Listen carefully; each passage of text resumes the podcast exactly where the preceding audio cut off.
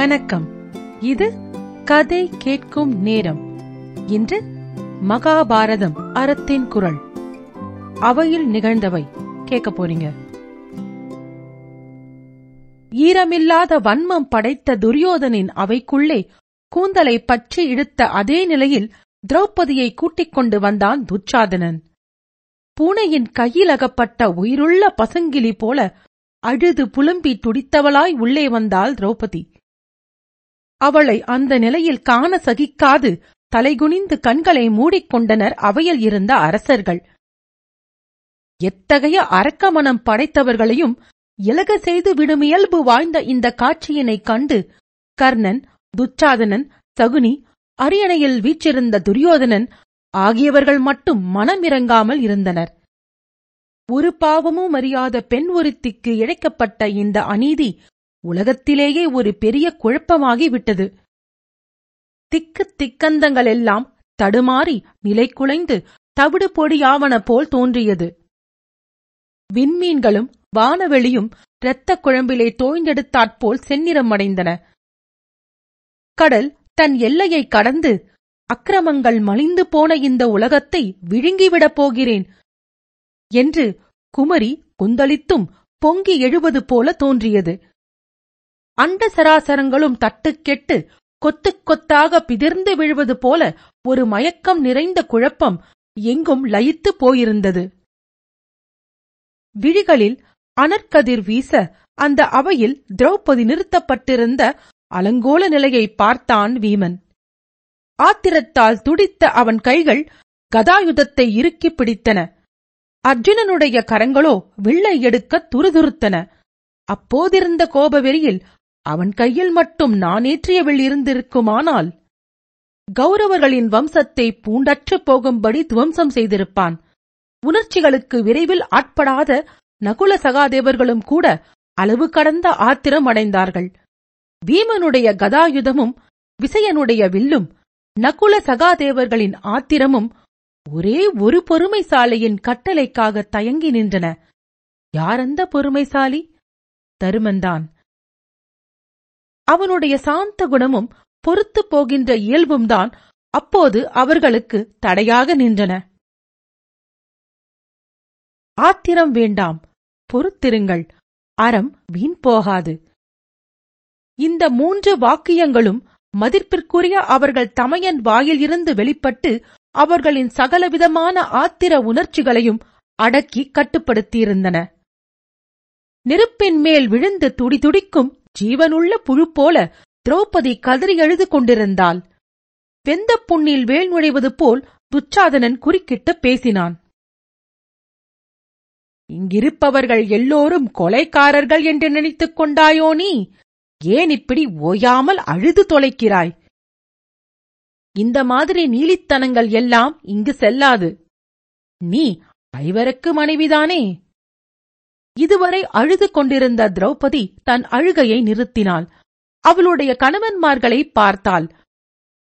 அவர்கள் சொல்லிழந்து செயலிழந்து மூங்கையர்களாய் சிலை போல் வீற்றிருந்தனர்.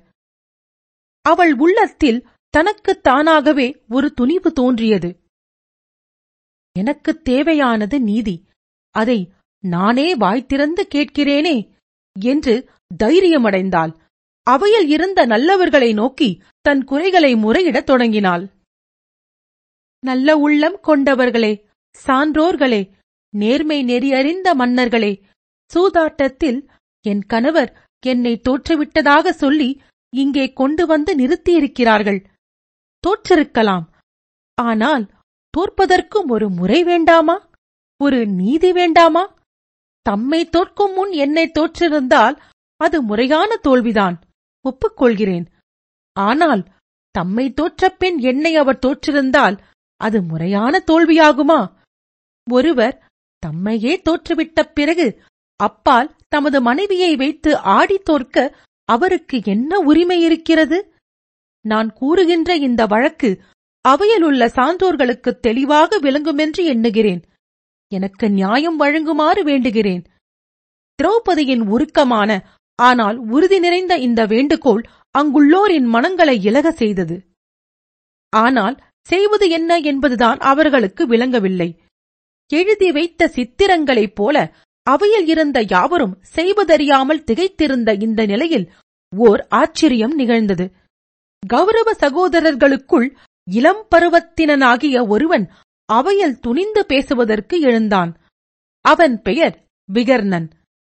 திரௌபதியின் வழக்கிலே நியாயமும் நேர்மையும் இருப்பதை அவனால் உணர முடிந்தது. உணர்ந்த உள்ளத்தில் துணிவு பிறந்தது. துணிவோடு பேசத் தொடங்கிவிட்டான். அவையில் உள்ள பெரியோர்களே மன்னர்களே திரௌபதியின் கேள்விக்கு மறுமொழி கூறாமல் ஊமையர்களைப் போல ஏன் மௌனமாக வீற்றிருக்கின்றீர்கள்? அவளுடைய வாதம் நியாயமானதுதானே? எப்போது ஒரு மனிதன் தன்னைத்தானே தோற்று மற்றொரு மனிதனுக்கு அடிமையாகிவிட்டானோ அப்போதே அவன் யாவற்றையும் இழந்துவிட்டான் என்பதுதானே முறை. அதன்பின் மனைவியை பந்தயமாக வைத்து சூதாடுவதற்கு அவனுக்கு என்ன உரிமை இருக்கின்றது? அப்படியே அவன் ஆடியிருந்தாலும் அந்த ஆட்டம் செல்லுபடியாகுமா?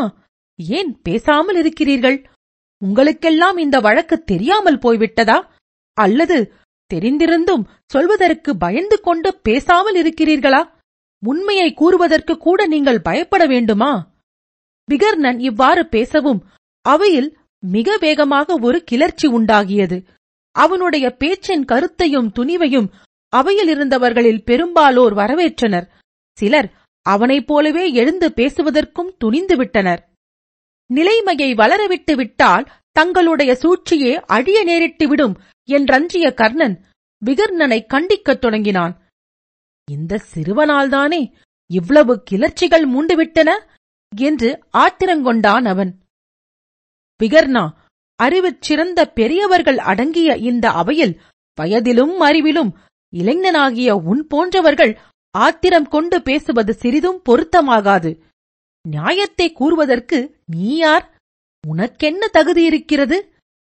எங்களையெல்லாம் பொருட்படுத்தாமல் நீயாகவே எழுந்து வாதாட உனக்கு அவ்வளவு தைரியம் இருக்கின்றதா என்ன?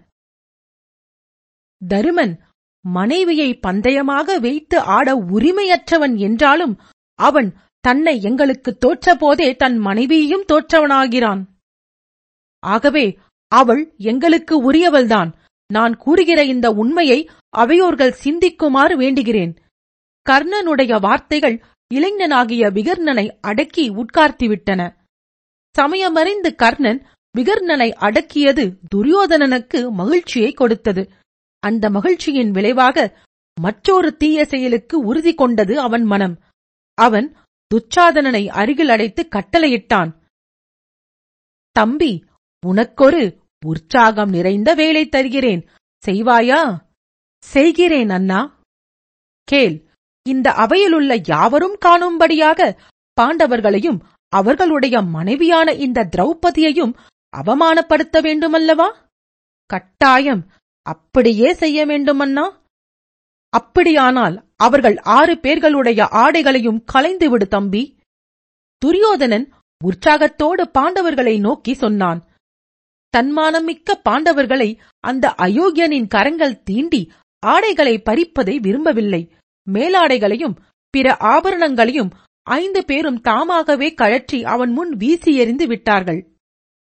சின்னஞ்சிறிய அரை ஆடைகளுடனே காண கவர்ச்சி இல்லாத தோற்றத்தோடு பாண்டவர் நின்ற நிலையை காண சகிக்காமல் அவையோர் தலைகுனிந்தனர் கொடிய உள்ளமும் வலிய எண்ணமும் தவிர ஈரமும் கருணையும் இன்னவென்றறியாத துச்சாதனன் திரௌபதியை மானபங்கம் செய்வதற்காக அவளை அணுகினான். அங்கே கூடியிருந்த ஆண்மையாளர்கள் அத்தனை பேருக்கும் மனதை கொதிக்க வைக்கும் காரியத்தை செய்ய இருந்தான் அவன். ஆனால் கொதிக்க வேண்டிய மனங்கள் எல்லாம் உணர்வொழிந்து கிடந்தன. எல்லா ஆண் மக்களும் பாண்டவர்களுட்பட கல்லால் அடித்த சிலைகளாக இருந்துவிட்டனர். திரௌபதியின் விழிமலர்கள் இரண்டும் ஆறாக கண்ணீர் சொரிந்தன. அவிழ்ந்து பிரிந்து கிடந்த கூந்தல் முதுகை மறைத்தது. ஒரு கையினால் தன் அரை ஆடையை இறுக பற்றிக் கொண்டாள். மற்றொரு கை மார்பு துகளை காத்துக் கொண்டிருந்தது. உடல் சோர்ந்து துவண்டது. பயம் சோர்வை உண்டாக்கியது. இந்த அநியாயம் நடப்பதற்குள் மண் பிளந்து என்னை விழுங்கிவிடக்கூடாதா என்றெண்ணி துன்பம் துடைக்கும் இன்பப் பொருளாகிய கண்ணபிரானிடம் தன் மனதை செலுத்தினாள். கண்ணா உன்னடைக்கலம் நீ காப்பாற்றினால் மானம் பிழைக்கும். கைவிட்டால் மானம் அழிந்துவிடும். கருணை வள்ளலே காப்பாற்று என்று தியானத்திலேயே மூழ்கியிருந்தது மனம். வாயோ அவன் திருநாமமாகிய கோவிந்தா கோவிந்தா என்பதையன்றி வேறொன்றும் கூறியறியாது. தன்னைத்தானே காத்துக்கொள்ள முடியும் என்ற அகங்காரம் அவளை விட்டு அகன்றது. உடல் பொருள் ஆவி மூன்றும் இறைவனுக்கே சொந்தம். அவன் விரும்பினால் காக்கட்டும் விரும்பாவிட்டால் விருப்பப்படியே செய்யட்டும் என்று தன்னை கண்ணபிரானிடம் ஒப்படைத்தாள். இறைவனை நோக்கி செய்த இந்த ஆத்ம சமர்ப்பணம் வரப்பிரசாத சக்தி வாய்ந்ததாக இருந்தது. திரௌபதியின் மானத்தை அன்று காப்பாற்றிக் கொடுத்தது இந்த ஆத்ம சமர்ப்பணம் ஒன்றுதான். துச்சாதனனுடைய முரட்டுக் கரங்கள் அவளுடைய ஆடையின் தலைப்பை பற்றி பரபரவென்று இழுத்தன. ஆடை சுற்று சுற்றாக பெயர்ந்து விழுந்தது.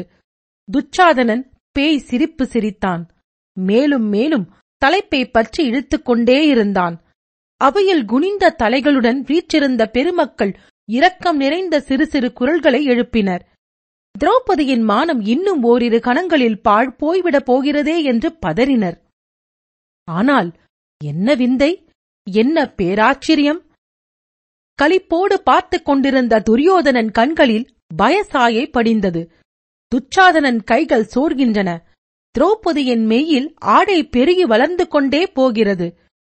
வேதங்களாலும் காண முடியாத பரம்பொருளின் சொரூபத்தைப் போல திரௌபதியின் துகில் மறைத்த சரீரம் காணா பொருளாய் நின்றது.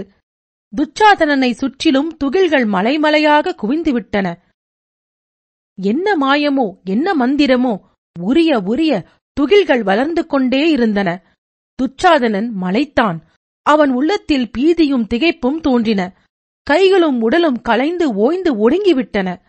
ஆற்றாமை உடலை தள்ளாட செய்தது. அவை எங்கும் குவிந்து கிடந்த சேலை குவியல்களை சேவகர்கள் அப்புறப்படுத்திக் கொண்டிருந்தனர். தள்ளாடியவாறே அந்த சேலை குவியலின் மீது பொத்தென்று விழுந்தான் துச்சாதனன். கூப்பிய கரங்களுடன் ஆனந்த கண்ணீர் சொரிந்தவாறே நின்று கொண்டிருந்தாள் திரௌபதி. பக்தி பரவசத்தினால் மனம் பூரிக்க முகமலர்ச்சியோடு நின்று கொண்டிருந்த அவள் தோன்றா துணையாயிருந்து தன்னை காத்த பரம்பொருளுக்கு நன்றி செலுத்திக் கொண்டிருந்தாள். வீட்டுமர் துரோணர் முதலிய முதுமக்கள் ஆஹா இந்த பெண்ணினுடைய கற்பை இறைவனே துணையாக்கி காக்கிறானே. இவள் வணங்கத்தக்க தூய்மையுடையவள் என்று கூறி பாராட்டினர். கதாயுதத்தை பற்றியிருந்த வீமனின் கரங்கள் ஆயுதத்தின் தண்டை முன்னிலும் அதிக ஆத்திரத்தோடு இறுக்கிப் பிடித்தன. குகையில் இருந்து புறப்படுகின்ற ஆண் சிங்கம் போல தன் இடத்திலிருந்து எழுந்தான் அவன். திமிர் பிடித்த கௌரவர்களே கேளுங்கள் எங்கள் தமையனுடைய சாந்த குணத்துக்கு கட்டுப்பட்டுதான் இதுவரை வாளாவிருந்தோம் உங்களுக்கு அஞ்சி நாங்கள் கண்டுண்டு கிடப்பதாக நீங்கள் எண்ணிக் கொண்டிருக்கிறீர்கள். உங்களை ஆண்மையுள்ள மனிதர்களாகவோ வீரர்களாகவோ நாங்கள் எண்ணவில்லை. நீங்கள் பேடிகள். பெண்களின் முந்தானையோடு மட்டும் போராடத் தெரிந்தவர்கள். எங்கே பார்க்கலாம்? உங்களுக்கும் ஆண்மை இருக்குமானால் இப்போது என் ஒருவனோடு நூறு பேரும் போருக்கு வாருங்கள் பார்க்கலாம். வீமனுடைய முழக்கம் அவையையே கிடுகிடுக்க செய்தது. மகாபாரதம் அறத்தின் குரல். கேட்டதற்கு நன்றி. மீண்டும் இன்னொரு பகுதியில் சந்திக்கிறேன். ராரா.